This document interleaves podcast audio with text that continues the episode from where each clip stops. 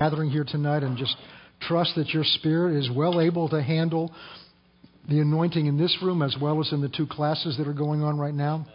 And we thank you that in each of those classes, people will hear tonight what they need to hear. And Father, we come tonight to open your word, the word that, the, your living word that reveals to us that the relationship that you have with us is not just some whimsical thing that you felt that you felt a desire to do one day, and you may get up tomorrow and decide you don't want to do it tomorrow. But this a relationship we have with you is based on an eternal blood covenant. And the benefits of that covenant are literally out of this world. And so, Father, tonight as we go further into our study of the covenant that you've entered into with us through Christ, may the Spirit of God open the eyes of our understanding to truly see what it is you have done for us.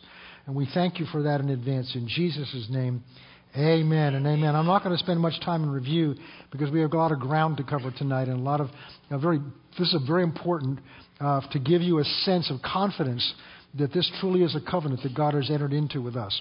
We talked last week very briefly about, we talked not briefly, talked about the fact that, that covenants were, were, were an institution that go back thousands and thousands of years. God didn't make those up, man made them up. And the idea of a covenant is, what it, is a way of creating relationships between families, between, uh, between tribes in some parts of the world, between nations, uh, to create some certainty out of their relationship. And when God wanted to establish a certainty with man, God's word ought to be enough because God cannot lie. But God knows us. He knows we need more than that.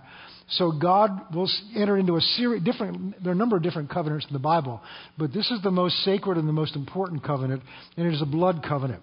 We talked about the difference between a contract and a covenant. And this is very important to understand because a contract is simply an exchange of promises. And under, under law, at least um, American jurisprudence and English jurisprudence, that a contract is you, each of us, make a promise to one another. And, and that's enough to make a contract. Some of them have to be in writing, but many of them don't have to be in writing. But a contract's only as good as your promise. But a covenant is where to give a greater security than your promise, you give something with it as security. And the, basically, the definition that we've used is you commit something with your promise. And we broke the word commit down, which means to send something along with. So basically, a covenant is when you give something to back up your promise. And there are different types of covenant, and the different types of covenant depend on what it is you gave as security for your covenant. So in a mortgage, if you read through your mortgage, I guess they still do that, it'll have mortgage covenants that are written in there. And those are established by law and established in some cases by contract. So the highest type of covenant is a blood covenant. And the reason that's the highest type is the blood covenant represents the pledge of your life. So the concept is this if you pledge your life under a blood covenant and you break that covenant, you forfeit your life. In a, in a situation where families entered into covenants with one another, um, and, and that, or tribes represented into covenants with one another, if a member of your family broke that covenant, your family would hunt you down and kill you. It was that serious. It was that important. We ended last week looking at the significance of the blood because in Leviticus 17, God explains that the life is in the blood. So the shedding of blood, very important to understand in the Bible, the relationship we have with God through Christ has to do with the shedding of blood. The reason the shedding of blood is important because the shedding of blood represents the giving of a life in place of another in many cases. This is why the Jews were not allowed to drink blood.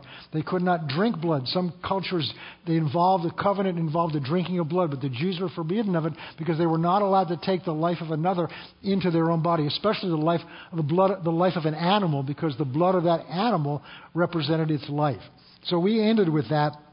And then we ended with this point that the essence of covenant is this. In a blood covenant, you are pledging to the other person or the other tribe or the other family all of your assets, all of your liabilities, all of who you are. In essence, the two become one. And the, the greatest example of that, the institution that God has created in this earth, is the covenant of marriage. Because the essence of a covenant of marriage is two individuals become one. Therefore, all their assets and all their liabilities now become one. And this is why God hates divorce. If you've been divorced, God forgives it. God's grace is there, but He hates divorce. Malachi talks about this because the breaking of a covenant is the breaking of a blood covenant.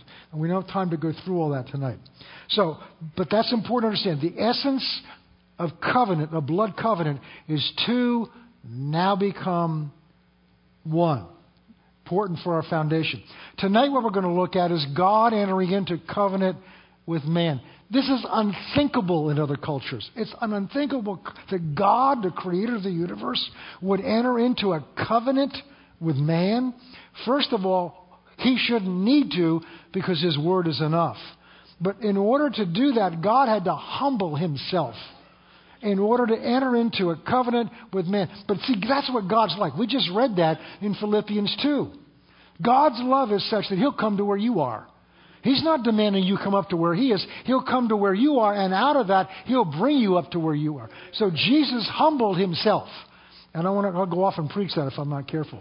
So, God, in doing this, we're going to see God, it says, God blessed Abraham. The Hebrew word for blessed is barach. Are you ready for this? The, what the root of that word means is to kneel before to humble yourself and to kneel before. So when God blessed Abraham, he humbled himself before Abraham. Why? Because God is obviously the greater. And God had a right to demand things of Abraham, but God comes to Abraham and God has come to man to humble himself and to bow to us and to give himself to us. This is why Ephesians 5 tells that husbands and wives are to submit themselves to one another out of a reverence for Christ. And it tells us how to do it. The husband is to submit to his wife by loving her as Christ loves the church. The wife is to submit to her husband by respecting him. I don't have time to get into that. There's a reason why it's two different things. But they're both to submit to one another. There's different ways of acting that out. But it is a way of blessing because Christ has done that for us. And so we'll move into this, otherwise, we'll never get finished what we got to do tonight. So, we're going to look at, first of all, tonight, in fact, we're going to look at tonight is the steps that they would go through to enter into a covenant. And we're going to see these are some rather dramatic steps. And they're, they're all physical acts, some physical uh, uh, event, some physical act that would take place. Because the purpose of these ceremonies was to ingrain in their senses the seriousness of what they were doing. I was thinking about this this morning as I got up, thinking, you know, this is why we, we, in a marriage ceremony we make such a big deal out of it, because it ought to be something that you remember and can look back on and say, Oh, yeah, I did that. I said I do. I didn't just send you an email. I didn't just text you I do. We showed up together in front of witnesses with a big to do in most cases and made a public commitment and declaration so that I can look back and remember 51 and a half years ago, I told her I would and I'm still trying to do it. and we had witnesses there. All right. So what we're going to see are these are physical acts performed that they performed, but it was designed to get in their physical, in their senses the seriousness of what they're do- doing, and it's important to understand that because we're going to see some rather unusual things that they did. Second thing about this is every time somebody entered into a covenant, they didn't necessarily do all of these things. Uh, so these are a list of things that were generally done uh, and then we'll go, we'll go, go through them. Now, the Hebrew word for covenant is berith, B E R I T H. And, and the root of that word means to cut a covenant. So the first step that was done in the entering of a covenant, I'm not talking about God now, I'm talking about two men, two tribes, two families entering a covenant, is they would cut their bodies somewhere so blood would flow. Cut their bodies somewhere because it's a blood covenant and then they would mingle that blood together. Remember, the life is in the blood. And the essence of covenant is when we're done, we're union. We're now one with each other. We're now blood brothers. So the idea is my blood is now flowing in your veins, and your blood is now flowing in my veins. So sometimes they would cut their hand, they may cut um, something on their chest, they may cut their forehead, they may, in some cultures, not Hebrew, they would cut it, put it in a cup, and they'd each drink the other's blood. But the Hebrews were forbidden to do that. So they might take it, cut their wrists, they'd bind their wrists together so that, you know, some kids used to do, they called blood brothers. That's, well, this is where it came from. But the concept of this is the blood that flows in my veins is my life. The blood that flows in your veins is your life. So if I cut my body and you cut yours, and now my blood gets into yours and yours gets into mine, now that symbolizes we have one life. And it does it in a way, it does it in a way I'm not likely to forget it for several reasons. I can remember the pain of being cut here or cut here. The other thing which leads into something else we'll talk about later, it leaves a mark. It leaves a scar. And that scar becomes a public sign of the covenant. A public sign of a covenant. We talked last week when we gave some general concept about covenant is that, that one of the, the one of the, some of the information we have about it historically is when Stan, Livingstone went to look for Stanley. I get them mixed up. And, and each of them in the accounts, they had to cut covenants with different tribes in order for protection when they went somewhere else. Now, the example I'm going to use uh, is not a real example as far as I know, but, but it will get the point across.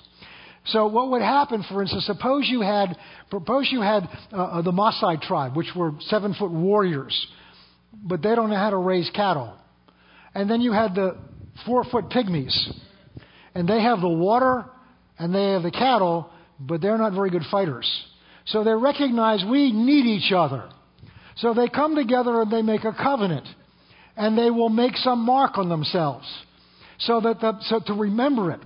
So that so suppose you get this four foot pygmy, and he's entered into a covenant with the seven foot feared warrior Maasai tribe, and that mark is on their hand.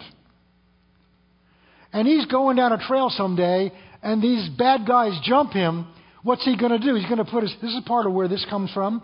Put his hand up, and those bad guys looking at his hand see a mark on that hand.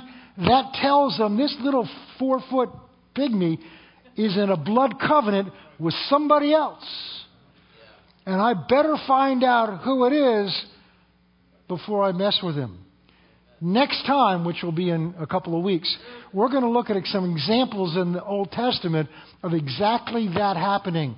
The key to David and Goliath is exactly that. The key to some other stories is understanding if you mess with Israel, who you're really messing with. Still true today. Still true today. All right. So the, the cutting the cutting represented represented caused blood to flow, which was then combined somehow, and the scar left a sign of that covenant.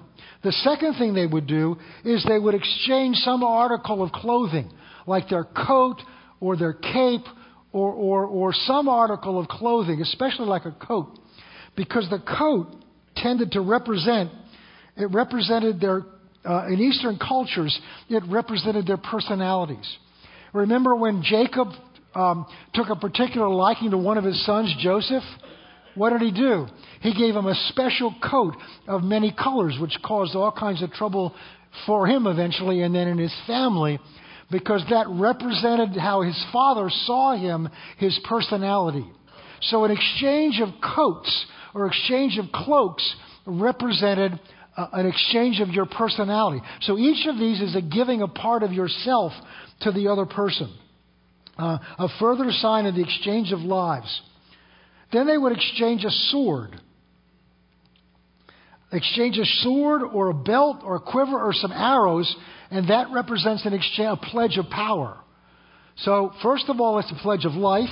Then the coat is a pledge of my personality. I'm here for you. But now I give you my sword. I give you my arrows or my bow. That's saying I'm giving you my strength. I've pledged to defend you and provide whatever power that I have that you need. In 1 Samuel 18, 3 and 4 is, a, is where David and Jonathan enter into a covenant with each other. And there's an exchange of robes, and there's an exchange of sword and bow and their girdle, the thing that held it up. The next thing they would do is this is really exciting. Well, they would take a part of each other's name and they would share that. That's part of the marriage covenant we make. There's a, there's a giving of names, and I'm not going to get into that tonight. But there's a sharing of names because your name tends to represent your identity. Uh, uh, in, in Isaiah 43, God says, I know, I call you by your social security number, by your driver's license number, by your Medicare number. No, I call you by your name. God refers to you by your name. Your name is your identity. I remember we, there were five boys in our family, and when mother get up, when my mother would get excited and upset, she'd look at one of us, point their finger at it, and she couldn't remember which name it was, so she'd go through all of them. Somebody know what that's like? I found myself doing that with Molly the other night. So, okay, so they took part of each other's name. Their name represents the person's personality, and it showed that their identities were becoming one. Their identities were becoming one. Then they would recite the blessings and the curses of the covenant. We don't have time to look there tonight, but there are places like in, in Deuteronomy where, where after God would make promises to them, uh, they would stand on different sides of the valley and they would recite the blessings and they would recite the curses. And this is to get in everybody's sense what you're going to get if you keep it and what's going to happen if you break it. You'll see in Deuteronomy 28, God recites the blessings of keeping the law and the curse of breaking the law. And so they would, they would recite the blessings and the curses if it were broken. Then they would perform some kind of ritual or sacrifice as a symbol of what they had done. They would perform a ritual or sacrifice that, that involved usually the shedding of blood. And the most common one was that they would take one or more animals and they would split them down the middle and lay the halves open. Now, that's going to get kind of bloody. And then, as we're going to see down the road, the you know, if you have tribes or you had families, not everybody in the tribe or everybody in the family went through the ceremony. They would pick somebody as the representative. Usually it would be a chief or the, the elder or somebody like that. So what would happen at this point is they would take the animals, they would cut them right down the middle, lay them open like this. So that's representing taking one whole life and now dividing it into two halves. And then the participants would link themselves arm in arm, which represents walking together in agreement. And they would walk in a figure eight pattern through the middle of these divided. And that was, that was a bloody path. And it was often called the way. Hmm. I am the way. And they would walk down through the blood. And they would come back around this way. And then they walk back down through it and come back around the other way. Now, the significance of the figure eight is that it's an infinity. It has no beginning. And so it's an eternal covenant. Now, now, think of the practicality. By the time you're finished with this and you're sloshing around in, in blood and animal parts, that's getting in your senses. If you've ever smelled blood, I don't mean a little cut, but I mean blood. It has a very particular smell and it gets in your senses. And you've been sloshing, walking around in this. The idea is that you're saturated with blood. There's blood on your clothes. There's blood everywhere. So you know how serious this is. This is a blood covenant. Not to be broken. In uh, Jeremiah 34, they may be able to put that up there. God is reminding them of a covenant. He said, And I will give the men who have transgressed my covenant and who have not performed the words of the covenant which they made before me when they cut the calf in two and passed between the parts of it. Verse 19. Well, that's good enough. Okay. The princes of Judah, the princes of Jerusalem, eunuchs, blah, blah, blah, who passed between the parts of the calf. So I wanted you to see that that was the practice. Then they would make a memorial of the covenant. The whole idea of all of this is so, first of all, they understand the very seriousness of what they're doing. I don't want to get off on this, but if we just did this more with marriage today, we wouldn't have the divorces we have today. Because if people understood what they were doing, there are some cultures where instead of giving a wedding ring, they carve it into their finger. You think twice before you exchange those kind of rings. And you can't just take it off so easily. Maybe not a bad idea. Maybe we'll consider that here. So these are all designed to get in their senses the seriousness of what they're doing and the commitment that they're making. And they would make a memorial of some kind.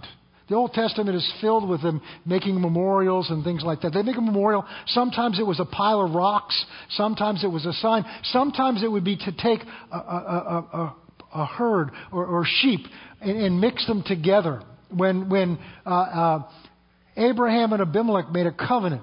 They took sheep and they combined them together. So what's going to happen? As these sheep interrelate and they produce sheep, these sheep that they, they have produced now come out of the combination of the sheep's sheep coming from the two different families or the two different nations. So there'd be some sign that they could look back. Maybe they, some of them would plant a grove of trees where they could look back and look at it and remember, oh, this is what I did. It's in part what a wedding ring is intended to. Oh, yeah, I remember that. So they had to cut mine off when they did the surgery here. So that's why I don't have it on now. And my finger's still swollen. Uh, they have a common flock. The purpose, again, was to have some tangible reminder of what they'd done. And then they'd celebrate the covenant with a meal, a covenant meal. I mean, they, they were Christians back then. Can't get together without having a meal a covenant meal, but it wasn't just, you know, fried chicken and, and mashed potatoes.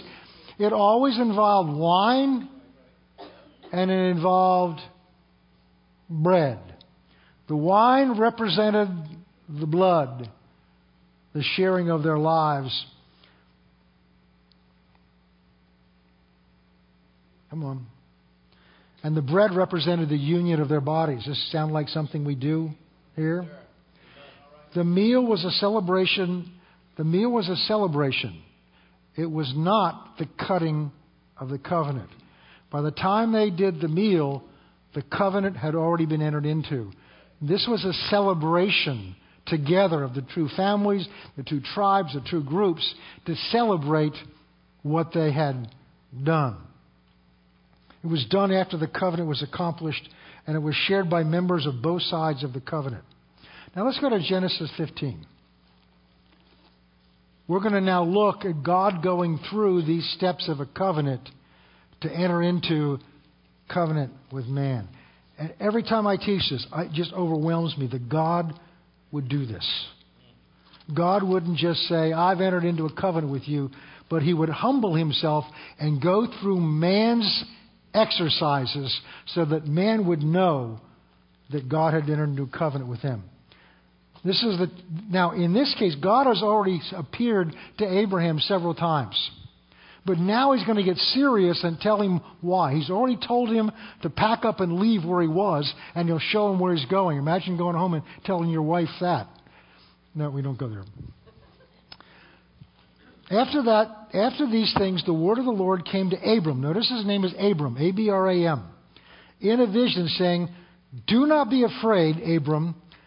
I am your shield and your exceeding great reward. Now let's stop there. If you don't understand some of what we've talked about, you don't understand what God's saying to him. God's not just saying, Abram, I'm going to protect you if you need it. God, God, in the Hebrew, this is not saying, I will, I will protect you. He's saying, I am your shield. I am your reward. He's giving, God doesn't have armor to give. So God gives him self as the armor. Now we're going to see that Abraham knew exactly what God was doing. Look at down to, um, we'll just read on down through. Verse 2. And Abram said, Lord God, what will you give me? There doesn't appear to be a connection there. God saying, I'll be your shield and your exceeding great reward. And Abram saying, What do I get out of this? So somewhere Abraham understood God was giving something to him, God was pledging something to him. And now we're going to see Abram goes right away to the greatest need, the thing that mattered the most to him. And Abram said, uh, What will you give me that I'm childless? And the heir of my house is Eleazar of Damascus. The practice back then is if the wife was barren, in order to have your name carried on, you would adopt one of your servants. And that's what he's saying. Right now, the only heir I have is one of my servants, Eleazar of Damascus. Then Abram said, Look, you've given me no offspring. Indeed, one born in my house is my heir. Look at verse 4. And, and the word of the Lord came to him, saying, This one shall not be your heir, but one will come from your own body shall be your heir. So God is now making a promise to him that's impossible to keep. Because Abraham's too old and his wife's barren. Plus, she's too old. And God specializes in things that are impossible. So now God's got to somehow get across to Abraham these are not just empty words you heard on Sunday morning and was nice, and we go back and go about our affairs and deal with the circumstances of life and face the circumstances of my life, which every day, every time I get a, every time I take a shower, every time I get dressed, every time I look at her, it tells me, this ain't happening. This is impossible, God. So God has to do something to communicate to Abraham, Abram still then, this is going to happen. And then verse 5, I love this one. He brought him outside and said, Look towards the heaven and count them. I got to be careful because I'll preach here. And, and, and see if you're able to number them. So shall your descendants be. Now God's not talking about a physical seed.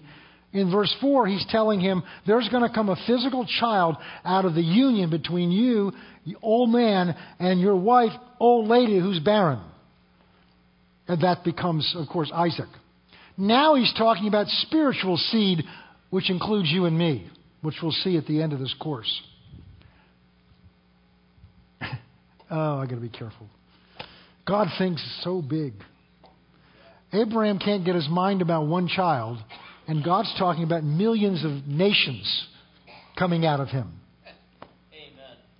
So shall your descendants be. Let's go down to um, Verse 6 says he believed him. Verse 7. And then he, God, said to him, I am the Lord who brought you out of Ur of Chaldea to give you this land to inherit it. So he brought him out to give him the land. And he said, Lord God, how shall I know that I will inherit? God just said, I brought you out to give it. And Abraham struggling says, How do I know you're going to do what you said? See, see there's a time when we can question God and God understands the question because what He's telling us is so far beyond what He understands we can believe. Then there's times we question God and He knows we ought to believe Him. John the Baptist's father, Zacharias, an angel appeared to him and said, Your wife's going to have a baby. And he questioned it, and the angel said, I'm going to keep you quiet because if you open your mouth, you're going to release the wrong spirit on this. So you'll be dumb. You won't be able to speak until this child's born. And that's what happened. Then he goes to Mary and says, Not only are you going to have a child and you don't even know a man, but this is the Son of God's going to be conceived in you. And she says, How can this be since I'm a virgin and don't know a man? How come the angel didn't strike her and say, You better keep your mouth shut? Because he understood that what he was telling her was so far beyond that, that, that he understood her questioning. But she had a submissive heart. Because what did she say then? Be it done unto me according to your spirit. She didn't argue with him. She was trying to understand. And that's the difference. That's the difference. So Abram's, Abram's trying to understand. He wanted God to prove himself. So look what God says. Verse 9. So God said to him, Bring to me a three year old heifer, a three year old female goat, a three year old ram, a turtle dove, a young pigeon. And he brought all of these things to him. And look, he cut them in two down the middle and placed each piece opposite the other, but he did not cut the birds in two. Verse 11. And the vultures came down on the carcasses, and Abram drove them away. The vultures represent Satan. What do they come to do? To steal, kill, and destroy. Satan's trying to steal the pieces of this covenant. Now, when the sun was going down, a deep sleep fell on Abram, and behold, a horror and great darkness fell on him. And he, God, said to him, Know that certainly your descendants will be strangers in the land and not heirs. Let's go to um, let's go to verse yeah okay. Let's go down to verse 17. And it came to pass when the sun went down, it was dark, that behold, there appeared a smoke, smoking oven and a burning torch that passed between these two pieces. And on that same day, the Lord made covenant with Abram, saying, the words in Hebrew in verse 18, when it says the Lord made covenant, says the Lord cut covenant with Abram. Now, what is the smoking lamp and the burning? And what's the smoking lamp doing? What's all this piece doing? Well, remember I said that, that one of the things you would do is open the, cut the pieces in half, and clearly God's commanded Abram to do that. And now, instead of God can't link arms with Abram and walk through the middle of these pieces. So instead, Abram has a vision of this, and in the vision, there's a smoking lamp, a smoking oven, and a burning torch. What's that all about? Well, the bur- smoking furnace is God, who's a consuming fire, and the burning lamp is the Word or a pre incarnate uh, appearance of Christ. So here symbolically, you have God the Father and God the Son passing between the pieces of the covenant. What we're going to see at the end of this is God's entering into a covenant, physically covenant with Abram, but it is just a precursor. It's just the, the hors d'oeuvre. It is, the, it is a holding place until God could enter into a covenant with Christ for our benefit. Amen. But Christ wasn't on the earth at the time. Jesus wasn't on the earth at the time. So here you have symbolically God the Father and God the Son passing through the pieces of the split animal, representing a covenant ceremony about the union. Chapter 17.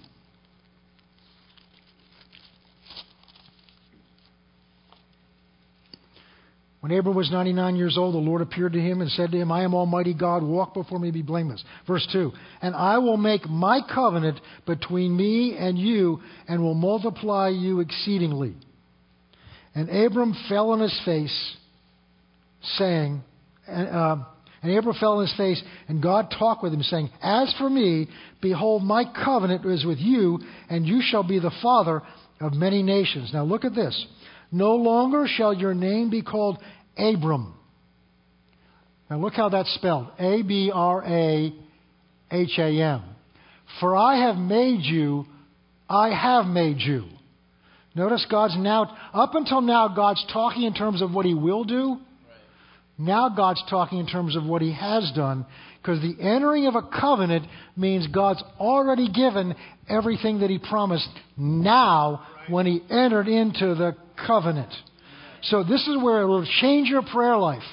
The covenant we have with God, God's already given everything you're ever going to need. So we don't ever go, have to go to God and talk Him into doing it.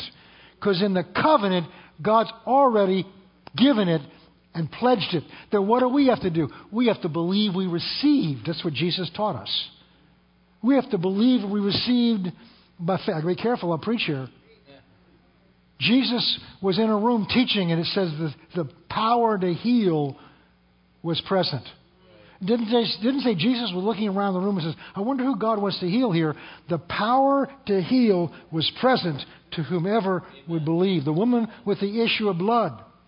She said, If I can just touch the hem of his garment, I shall be made whole. She touched it, power went out, and then Jesus said, Who touched me?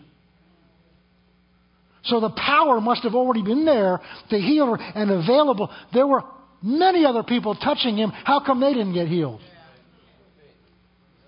Because she believed that what was in him was available to her and she received it.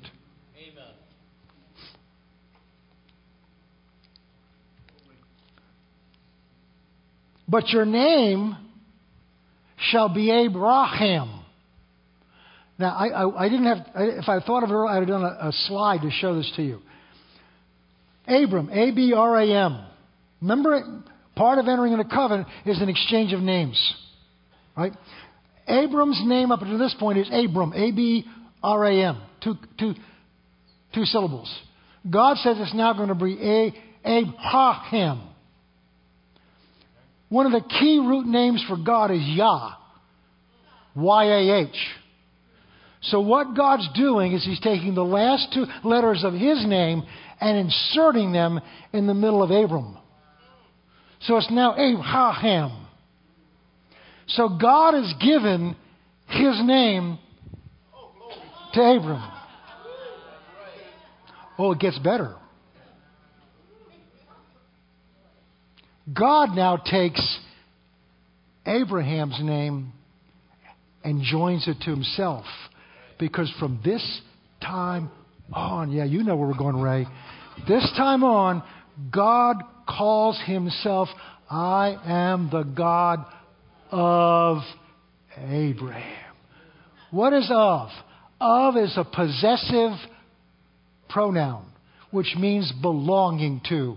So God uh, now identifies himself as I am God, but I am the God who belongs to Abraham. That's who I now am. Woo! Amen.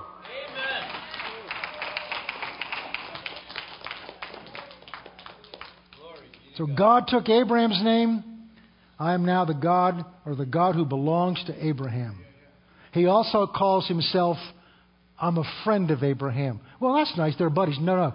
You understand? In the old, in those in those cultures, friend was not a casual word. Friend was a covenant term. Friend didn't mean occasion, uh, you know, a, a, a, a, casual acquaintance we might go to Starbucks together. Friend means a lifelong friend. Friend means we're joined together. Remember, Jesus told his disciples, I no longer call you servants, but you're now friends. Because a servant, you, you know, a master doesn't tell his servant what he's doing, but you are my friends now. That didn't mean they were buddy buddies. That meant they were now covenant partners. They were one because he went ahead and told them, I am the vine and you are the branch. We're now one together. The essence of covenant. The essence of covenant. Verse 10. This is my covenant which you shall keep between you, me and you, and your descendants after you. Every male child among you shall be circumcised. And you shall be circumcised where? In the flesh of your foreskin. Why? It shall be a sign of the covenant between me and you. Remember, the very first step we looked at is they would cut themselves somewhere causing the shedding of blood. And one of the things that cut did is it left a mark, a sign of the covenant. So that every time they saw that scar or someone else saw that scar, they were now identified as being in covenant with the person that they made that cut with.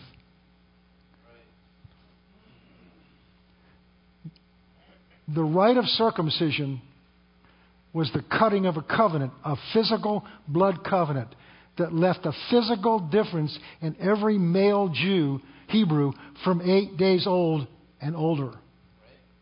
This is why Moses wasn't surprised, according to, you know, Cecil B. DeMille's movie, The Ten Commandments. Moses knew growing up he was a Hebrew. Why? Because he was circumcised on the eighth day of his life. Every day, a Hebrew male was reminded, I won't go into details about this, that he was in covenant with God. The way that the Hebrews identified somebody that did not have a covenant, what did David call Goliath? Who is this uncircumcised Philistine? David's saying, Who is, I don't care if he's 12 feet tall. Who is he? He's got no covenant with God. We're going to look at that story in terms of the covenant view. It involved the shedding of blood, it left a mark. Remember Moses' wife on the way back into Egypt? And, and there, there, there's Moses is coming in, and the Spirit of God came in, almost killed him. And he realized, I haven't circumcised my sons. And so he goes to do it, and his wife, who was not a Jew, was mad at him. And she took the bloody foreskins and threw them at him, if I remember correctly. She was mad. But Moses understood. Before Israel could enter in, the second generation could enter into the promised land, they had to circumcise their males because they had not done that in their time in the wilderness. Because they had to re enter in that covenant. They had to renew the commitment that their basis for their confidence that they were going to be able to overcome those enemies was not because they were more numerous, not because they had such good generals, it's because they were in covenant with God. And, and to go in there without the mark of that covenant was to deny the covenant and to go in there under their own protection.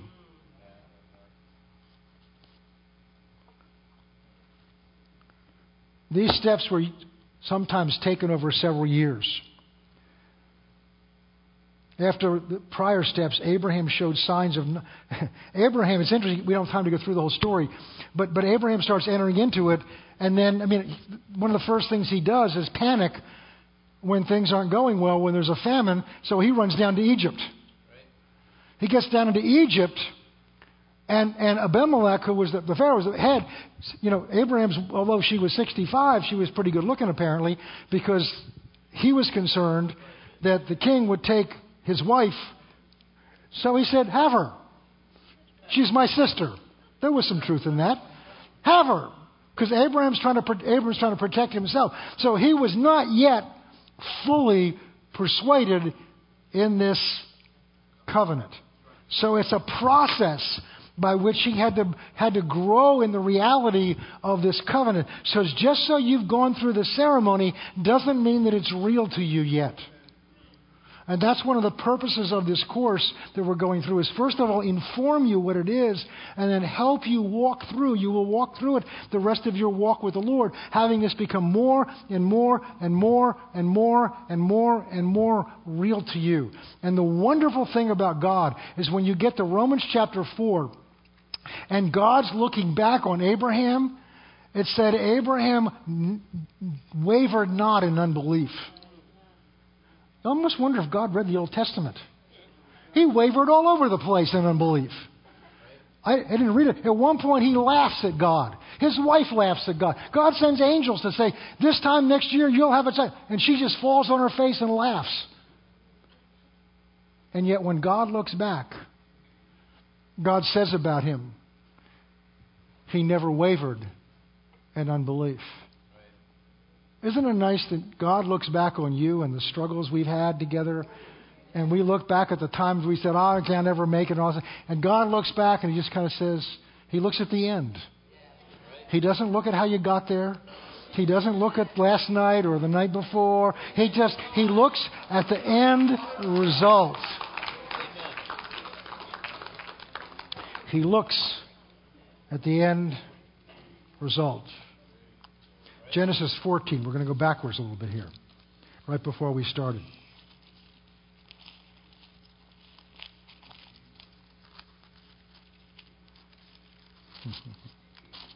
Now, what's happened here, I don't have time to go through it. Oh boy. Um, when Abram left uh, Haran, he took his nephew Lot with him, his brother's son took him with him, Lot. And they got to the land God had promised, and they both prospered.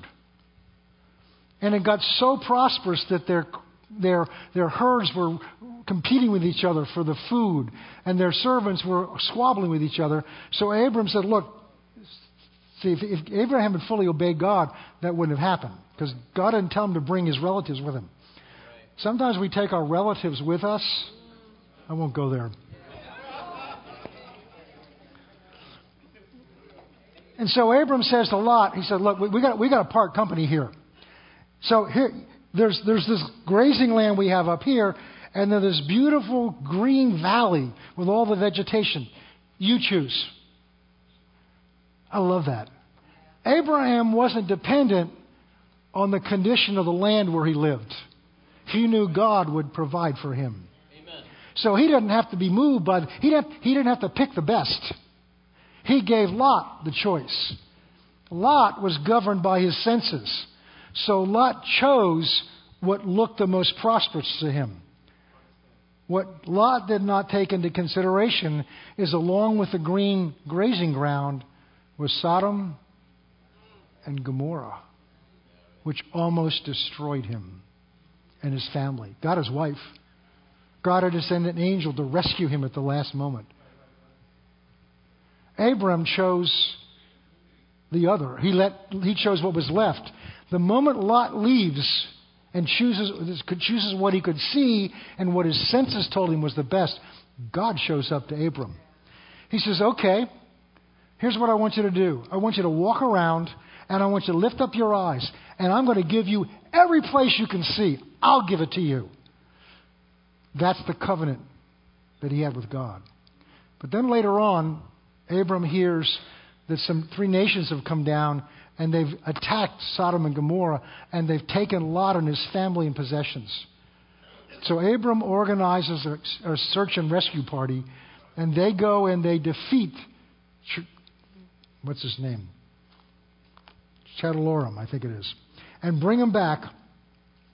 And, and, and, and they have all the spoils. It's interesting because Abraham says, I don't want them, you, you take the spoils. I don't want man to have made me, I don't want man to have made me rich. We're going to pick up in verse 18. After all of this, Melchizedek, king of Salem. Now, the name Melchizedek in Hebrew means Prince of Righteousness. King of Salem, which is the Hebrew word shalom, which is peace.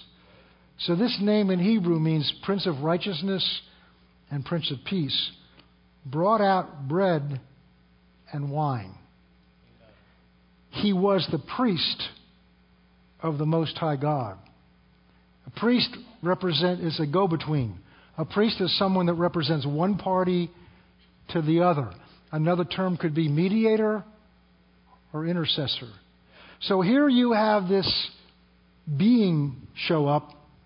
And, and we're not going to have time to get in all of this, but, but, but it says he had no father or mother. He had no beginning or end. So he's eternal. His name is Prince of Righteousness and Prince of Peace. And he's the priest, the mediator of the Most High God. It doesn't take a, a, a doctorate degree in theology to figure out who this is. In fact, it takes a doctor's degree in theology to decide it's not Christ. That's just my own pet peeve there. And he blesses Abram. And Abram blesses him back. And then Abram takes of what the spoils and gave Melchizedek a tithe of everything he got. But the point here is Abram, God through a pre-incarnate, pre-incarnate just means before, before Nazareth, before he was born from, to Mary. It means before he was incarnate in the earth. But he did appear a number of places. And here's one of them. And so here you've got Christ coming down as a mediator on behalf of the Father, and he administers bread and he ministers wine. So we see God giving Abram his shield. We see God giving Abraham a promise to defend him.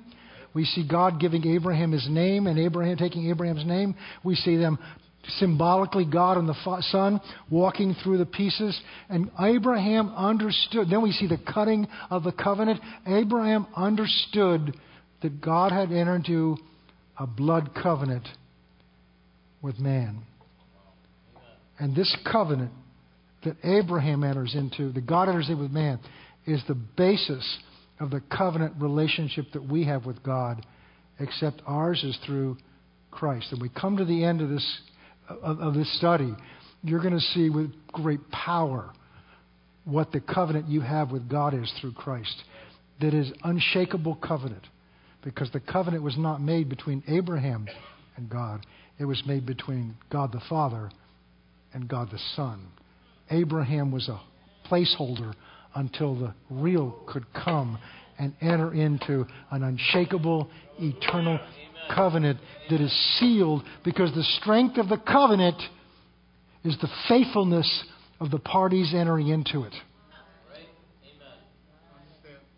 So, in order for this covenant to fail, God the Father or God the Son have to be unfaithful to it. It's not based on your faithfulness, it's based on their faithfulness to each other. And we'll see when we get there how you become a part of that and a share in that faithfulness. A share in that faithfulness. So next time we're going to look, we're going to take, so what we're doing is we're laying basic principles of how they would enter a covenant. Then we've looked at how God did that with Abraham. And now we're going to look next time, we're going to look at some Bible stories like David and Goliath and Hezekiah and some others. And we're going to see how men that understood what we've said here, how it changed how they saw the world that they were in, how it changed how they saw the, the attacks of the enemy, how it changed how they saw themselves and how they handled their life, and the, how they walked victorious when other people failed because they looked at everything through the covenant glasses, the glasses of the blood covenant that they had with God. Let's pray. Father, you are an awesome God. We sing that over and over again. To me, right now, Father, the most awesome thing is that you would submit yourself to a human, to a human ceremony. The God of all creation. The God who has the right to demand that we believe you. The God who has the right to demand things of us. Instead, you came and you humbled yourself and you came to us on our terms that we could accept and we could receive. Because you're not trying to prove something about yourself, it's because you love us and you want us for your own.